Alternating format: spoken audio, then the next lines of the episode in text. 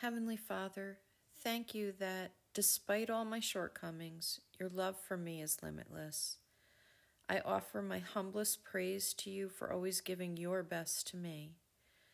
Search my heart and show me anything I am making a higher priority than you, and may I always choose you over anything this world may tempt me with. In Jesus' name, amen.